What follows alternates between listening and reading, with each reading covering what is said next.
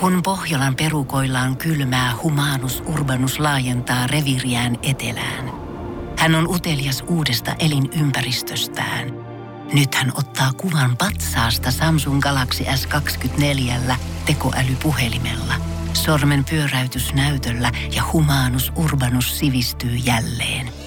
Koe Samsung Galaxy S24. Maailman ensimmäinen todellinen tekoälypuhelin. Saatavilla nyt. Samsung.com.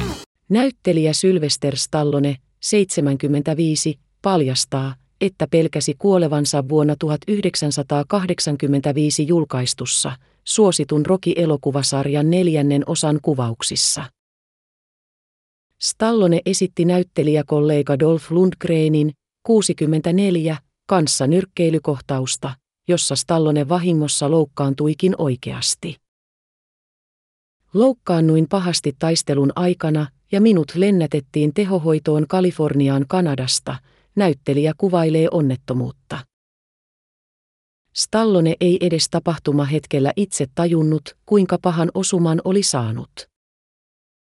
Hän murskasi minut. En tuntenut sitä sillä hetkellä, mutta sinä iltana sydämeni alkoi pullistua.